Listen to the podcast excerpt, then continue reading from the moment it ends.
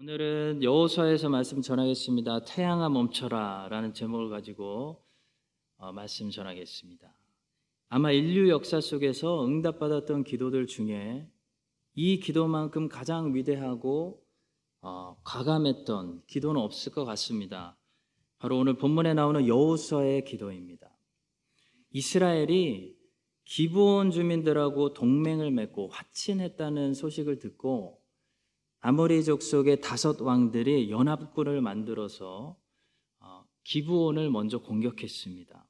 그래서 기브온 사람들이 여호수아에게 도움을 요청했고 여호수아가 군대를 끌고 기브온으로 가서 아모리 족속의 연합군과 전쟁하는 그런 내용입니다. 자, 근데 그 전쟁할 때 그날에 여호수아가 기도를 했는데요. 어, 태양 보고 기본 하늘에 멈춰 있어라 라고 어, 기도했습니다. 그랬더니 하나님께서 그날 여호수아의 기도를 들어주셔서 하루가 길어지고 해가 떨어지지 않는 그런 기적이 일어났습니다. 그래서 여호수아 이스라엘이 어, 아모리 족 속의 연합군을 어, 그날로 초토화시켜 버리고 어, 초토화시키고 42절에 보시면 이 모든 왕들과 그들의 땅을 단번에 빼앗으니라 라고 기록하고 있습니다. 이런 역사가 일어났습니다.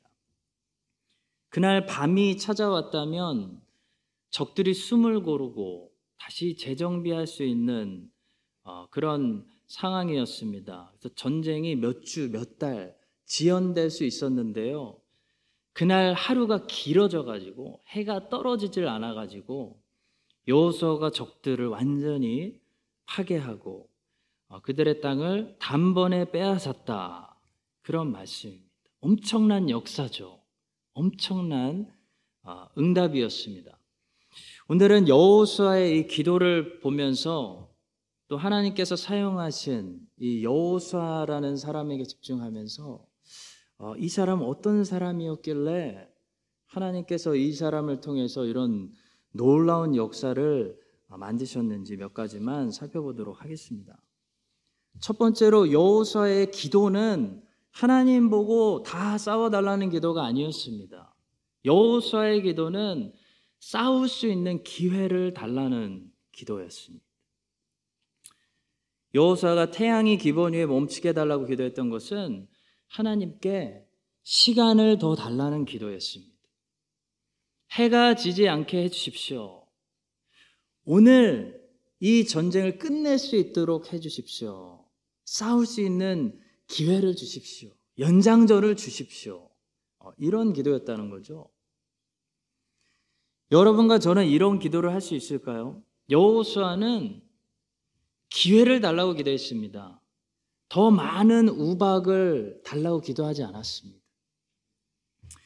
우박을 주시고 앉으시고는 하나님의 몫입니다. 여호수아가 간청한 것은 자기에게 맡겨주신 일을 잘할 수 있도록 기회를 달라고 기도했다는 거죠. 성도 여러분, 우리도 여호수아처럼 기도해야 되는 줄로 믿습니다. 하나님이 하늘에서 상황을 보시고요, 우리가 안 될 것 같으면 우리가 구하지 않아도 성경에 약속한 대로 더 많은 우박을 주십니다. 그런데 우리가 간구해야 될 것, 우리가 기도해야 될 것은 우박이 아니라 기적이 아니라 기회를 달라고 기도해야 된다는 거죠, 먼저. 먼저 기회를 위해서 기도하는 사람들에게 하나님은 기적도 필요에 따라 일어나게 하십니다. 우리는 기도할 때 요행을 바라면 안 됩니다.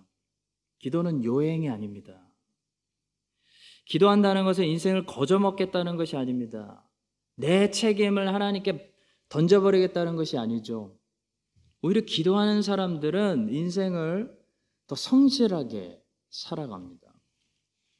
전쟁은 당연히 여호와께 속했습니다. 아모리 족속과 전쟁했을 때 승리할 것인지 패배할 것인지 승리를 크게 할 것인지 작게 할 것인지는 하나님께 달렸다는 거죠. 그런데 아모리 족속과의 전쟁은 여호수아가 싸워야 됩니다. 이스라엘이 싸워야 됩니다. 우리는 신앙과 미신의 차이를 구별해야 됩니다. 인간의 책임과 하나님의 영역을 구분해야 된다는 거죠. 복음 전도도 마찬가지라고 사도 바울이 이야기한 적이 있습니다. 복음의 씨앗이 자라나게 하시는 분은 하나님입니다. 우리가 아무리 씨앗이 자라나게 하고 싶어도 양육하고 싶어도 양육되게 하시는 분은 하나님이시기 때문에 프로그램을 돌린다고 된다는 게 아니라는 거죠. 자라나게 하시는 분은 하나님입니다. 그러나 복음을 전도하고 말씀을 가르치고 씨앗을 심고 뿌리고 물 주는 일은 사람에게 맡길 수 없습니다. 제자들의 몫입니다. 전도도 안 하고 씨앗을 심지도 않고 물도 안 주면서 없는 씨앗이 불신자에게 안에서 자라게 해주세요. 그건 기도가 아니라 미신입니다. 그게 미신입니다. 그게 이방인들이 구하는 겁니다. 기독교 신앙은 하나님의 능력을 철저하게 의지함으로써 우리의 영역이 아닌 것들에 대해서 염려하지 않는 것입니다. 걱정하지 않는 것입니다. 하나님께 맡기는 것입니다. 그러나 동시에 인간의 본분을 무시하는 것이 아니고 인간의 본분에 더 성실하게 만듭니다. 그것이 기독교 신앙입니다. 우리의 능력으로 안 되는 부분에 관해서는 하나님의 간섭을 위해서 기도해야 됩니다. 하지만 우리에게 맡겨주신 일들에 관해서는 우리가 그 일을 잘 감당할 수 있도록 기도해야 됩니다. 지혜를 달라고 기도해야죠. 힘을 더 달라고 기도해야죠. 아, 용기를 달라고 기도해야 되는 것입니다. 대학 입시를 준비하는 크리스찬이 있다면 어떻게 기도해야 될까요? 무엇이 바른 기도일까요? 지혜를 달라고 기도해야 됩니다. 공부할 수 있는 체력을 달라고 기도해야 됩니다. 끈기를 달라고 기도해야 되고 유혹에 넘어가지 않게 집중력을 달라고 기도해야 하는 것이 바른 기도입니다. 그래야지 시험 문제가 내가 공부한 것만 나오게 해주세요. 공부하지도 않았는데 우리가 잘하는 말 있죠. 홍해가 갈라지는 기적이 일어나게 해주세요. 대학에 그냥 입학하게 달, 입학하게 해주세요. 그것은 기도가 아니라 미신입니다. 잘못된 기도입니다. 축구 선수가 할 수 있는 최고의 기도는 저 상대 팀이 오늘 못하게 해주세요. 여러분 그게 기도일까요? 실력도 없으면서 우리 팀이 무조건 이기게 해주세요. 그게 기도일까요? 바른 기도는 그동안 연습했던 우리의 실력이 오늘 최고로 발휘되게 해주세요. 이게 기도 아닐까요? 성도 여러분, 기적보다 기회를 위해서 기도하십시오. 그것이 여호수아의 기도였습니다. 여호수아의 기도는 우박을 기도 구하는 기도가 아니었습니다. 무조건 기적을 구하는 기도가 아니었습니다. 하나님 보고 자기의 책임을 다 해달라고 하는 기도가 아니었습니다. 내가 해야 되는 이 전쟁을 하나님 잘 싸울 수 있도록 끝마칠 수 있도록 기회를 주시고 시간을 주세요. 이게 여호사의 기도였다는 거죠. 여러분과 저의 기도가 무조건 우박을 달라고 기도하는 기도가 아니고 여호사의 기도처럼 기회를 달라고 하나님 나에게 맡겨 주신 일들을 내가 더 잘 감당할 수 있도록 하나님 한번 기회를 주세요. 라고 기도하는 그런 하나님을 기쁘시게 하는 기도가 될 수 있기를 주님의 이름으로 축복합니다. 두 번째로요, 그러나 결과는 하나님이 도와주셔야 된다. 라는 사실을 인정해야 됩니다. 그것을 인정하는 것이 신앙입니다. 이 사실을 잊어버리면 내 힘으로 내 노력으로 다 할 수 있다고 생각하면 그거는 세상 사람들하고 똑같은 거죠. 신앙이 아닌 거죠. 신앙이라는 것은 내 영역에서 내 본분을 최선을 다해야 되지만 하나님이 도와주시지 않으면 하나님의 은혜가 없으면 안 됩니다. 결론은 안 됩니다. 라는 것을 인정하는 것이 신앙입니다. 여러분과 저의 노력을 숫자로 표현한다면 1 단위의 숫자와 같을 것 같습니다. 우리가 아무리 잘해도 우리가 얻을 수 있는 최고의 점수는 1점에서 9점 사이라는 것이죠. 인간의 노력으로는 10 단위로 치고 올라갈 수 없다는 것입니다. 인간에게는 항상 한계라는 선을 그어 주셨습니다. 인생이라는 것은 그래서 하나님의 도움이 필요합니다. 인생을 잘 살려면 하나님의 은혜가 필요하다는 거죠.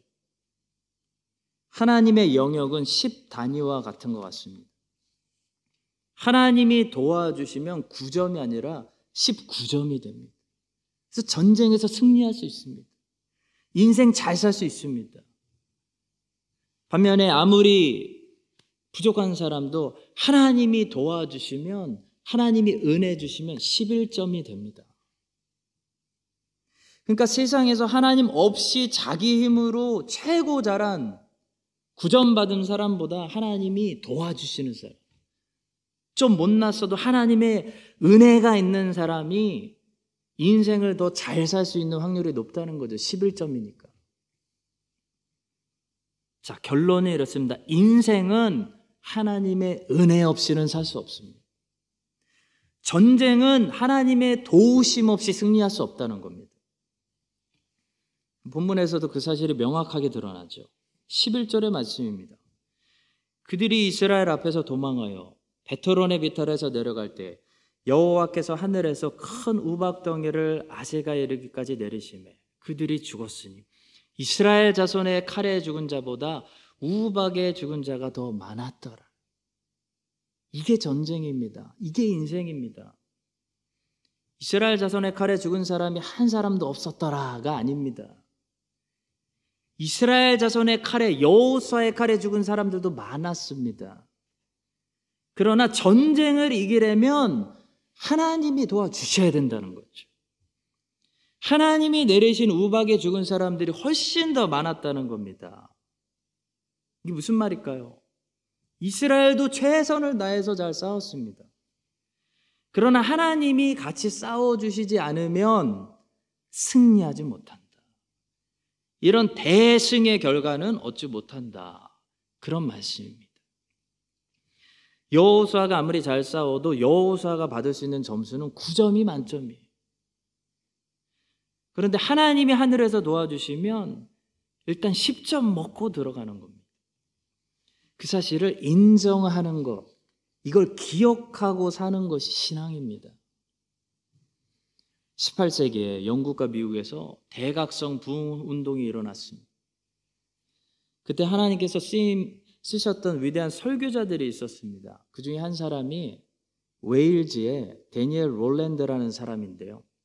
이분은 항상 완벽한 설교를 하셨습니다. 이분의 설교를 듣고 있으면 정말 내용이 완벽하구나. 라는 것을 사람들이 느꼈습니다. That's a perfect sermon. 그러나 그렇다고 해서 데니엘 롤랜드가 설교할 때마다 항상 부흥이 일어난 것은 아닙니다. 반면에 조지 휘필드라는 사람이 있었습니다. 조지 휘필드는 조지 휘필드를 조금이라도 아시는 분들은 이분이 얼마나 대단한 설교자였는지 금방 아실 겁니다. 조지 휘필드의 전기를 읽어보면 예수님을 보는 것 같습니다. 솔직한 심정입니다. 이게 정말 사실이라고 믿기지 않을 정도로 조지 휫필드가 설교하면 사람들이 5시간, 7시간, 8시간 걸어서 모이고 수많은 인파들이 몰리고 다 회심하고 변하는 그런 기적이 일어났습니다. 위대한 감리교 창시자 존 웨슬리는 사실 휘필드가 가졌던 명성의 10분의 1도 되지 않습니다. 웨슬리는 40대 때 6천 명 앞에서 설교했는데요. 휘필드는 이미 20대 때 6만 명 앞에서 설교했습니다. 비교가 안 됩니다. 사람들이 얼마나 열광적으로 이 한 설교자를 쫓아다니며 삶이 변화됐는지를 따진다면 예수 그리스도, 사도 베드로, 사도 바울, 그리고 조지 휘필드입니다. 네 명밖에 없습니다.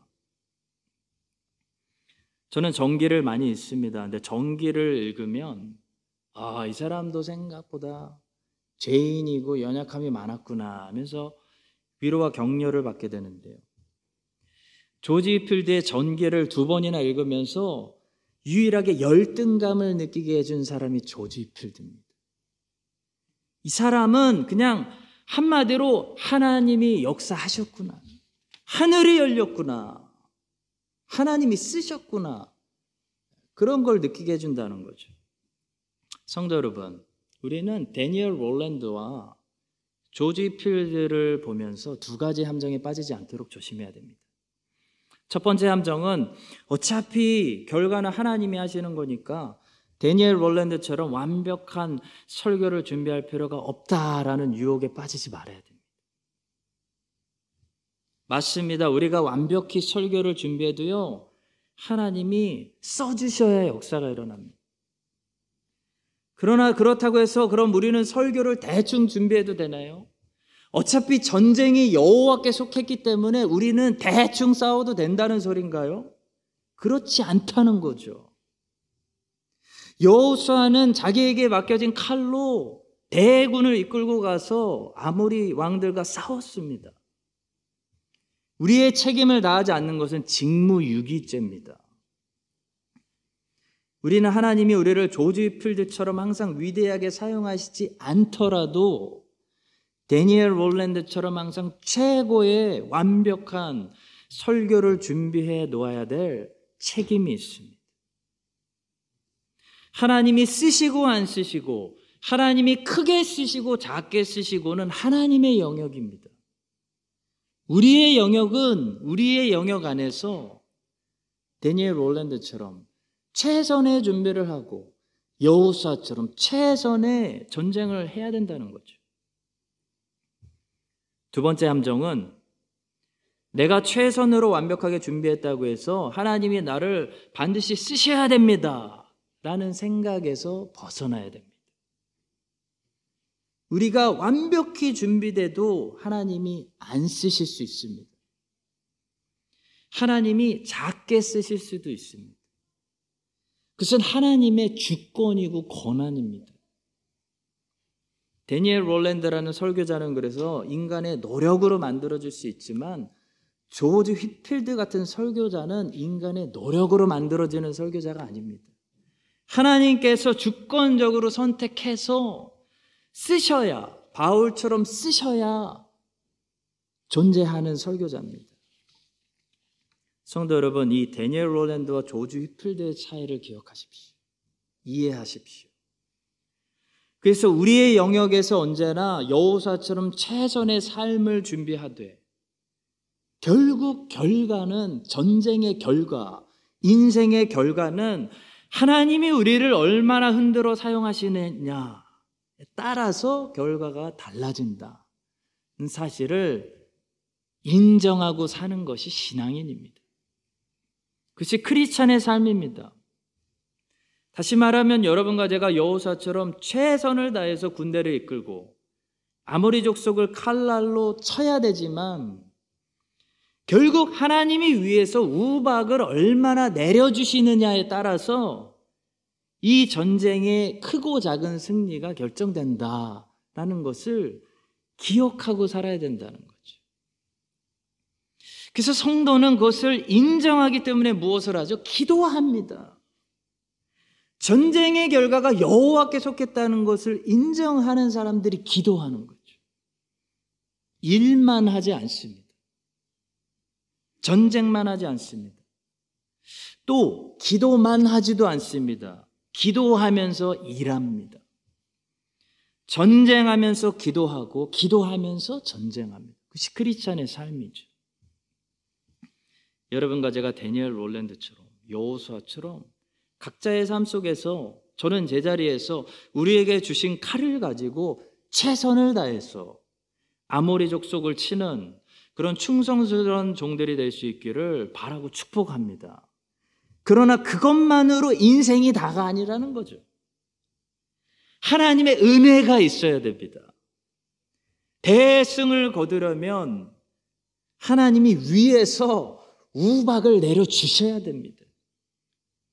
하나님께서 부디 우리 세대를 극률히 여겨주셔서 하늘을 열고 하늘에서 우박을 내려주심으로 우리의 힘으로 절대로 이룰 수 없는 대승리의 결과를 맛보게 하시고 조지 필대삼처럼 우리 한계를 뛰어넘는 그런 놀라운 은혜의 역사, 부흥의 역사가 우리 교회와 여러분과 저의 삶에 이 세대, 우리 자녀들의 삶에 일어나게 해주시기를 예수님의 이름으로 간절히 소망하고 축복합니다.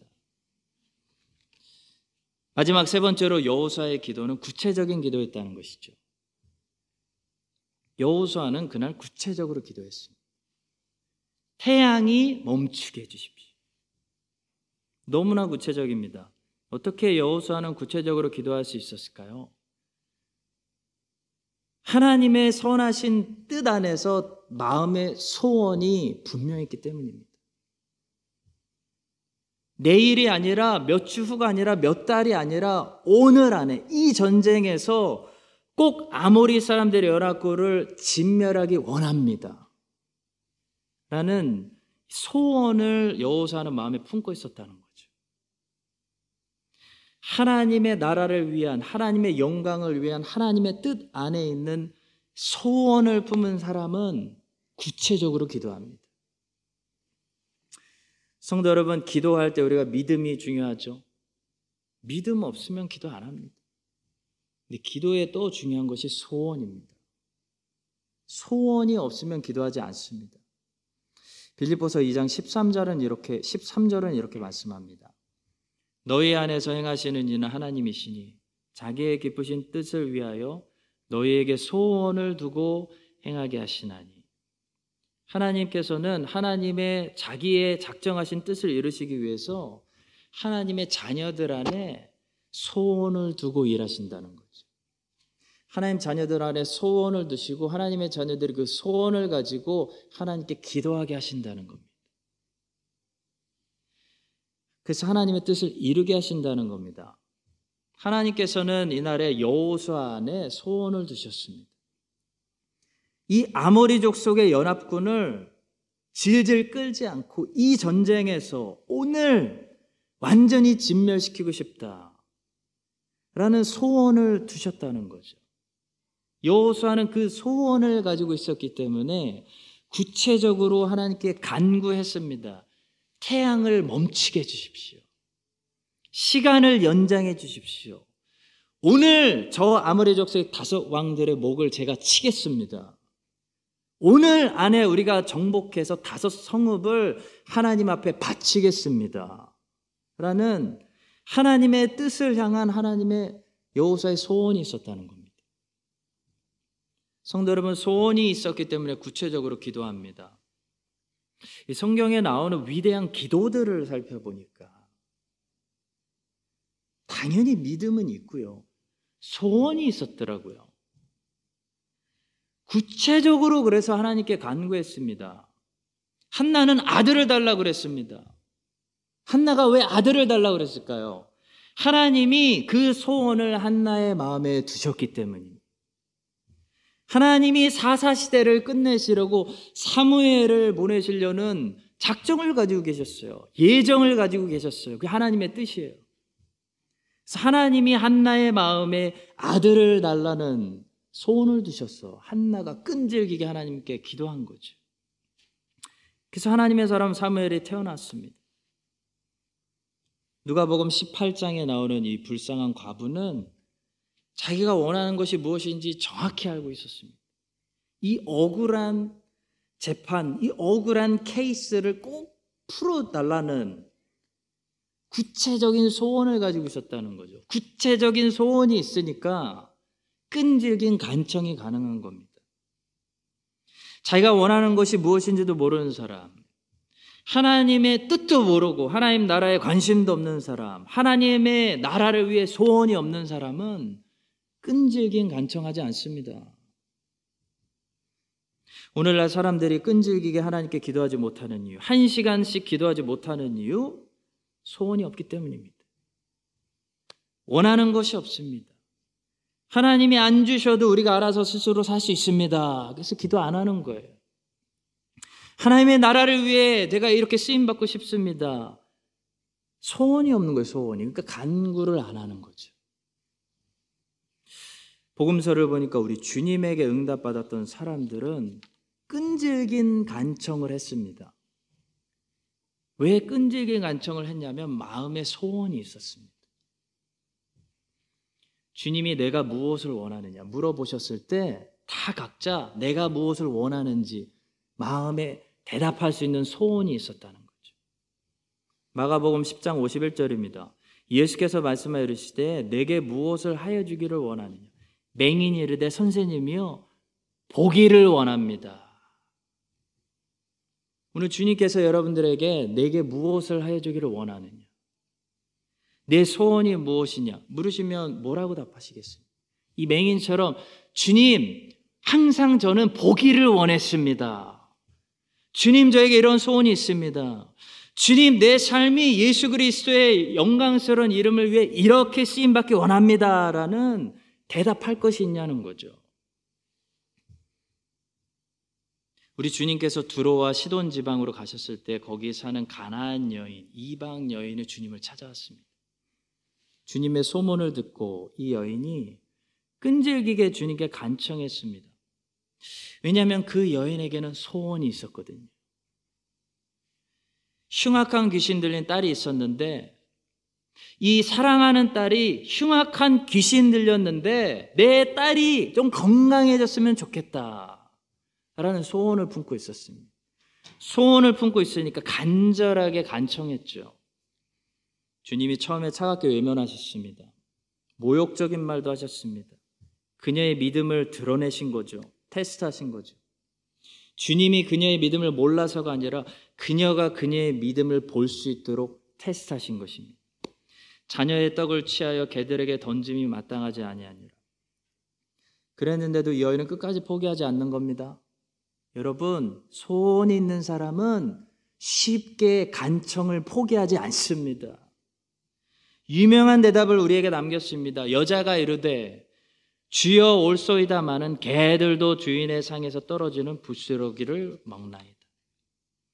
유대인들은 당시 이방인들을 개로 여겼습니다.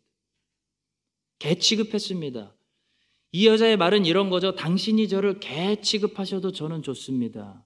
저는 지금 떡을 달라는 것이 아니고 부스러기만 조금 흘려주셔도 당신이 하나님의 아들이기 때문에 제 딸이 나을 것입니다.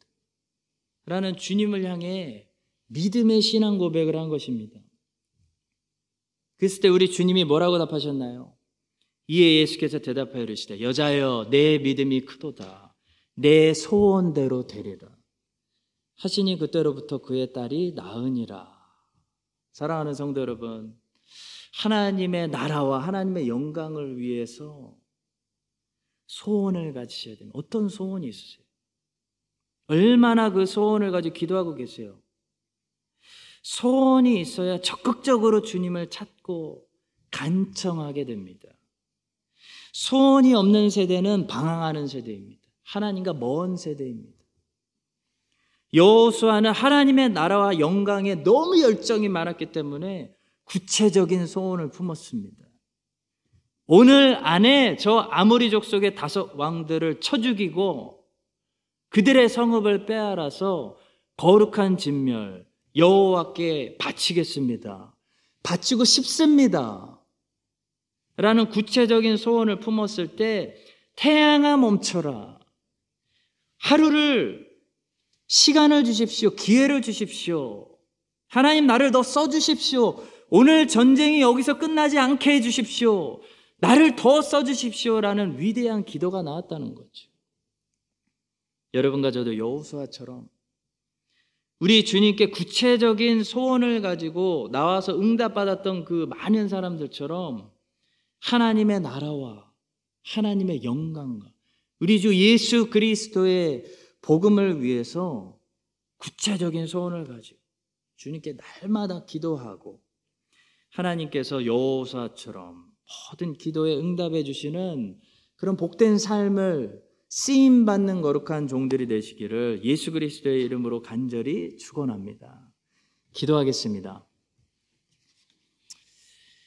여호수아의 하나님께서는 여호수아의 기도를 들으신 것처럼 오늘도 주님의 나라와 영광을 위해서 열심을 내고 마음의 소원을 품고 간청하는 종들의 기도를 응답하여 주시옵소서. 이 땅에서 우리가 해야 하는 사람의 본분을 최선을 다하게 하시고 하나님이 하늘에서 풀어주셔야 할 것들을 하나님이 도와주셨어.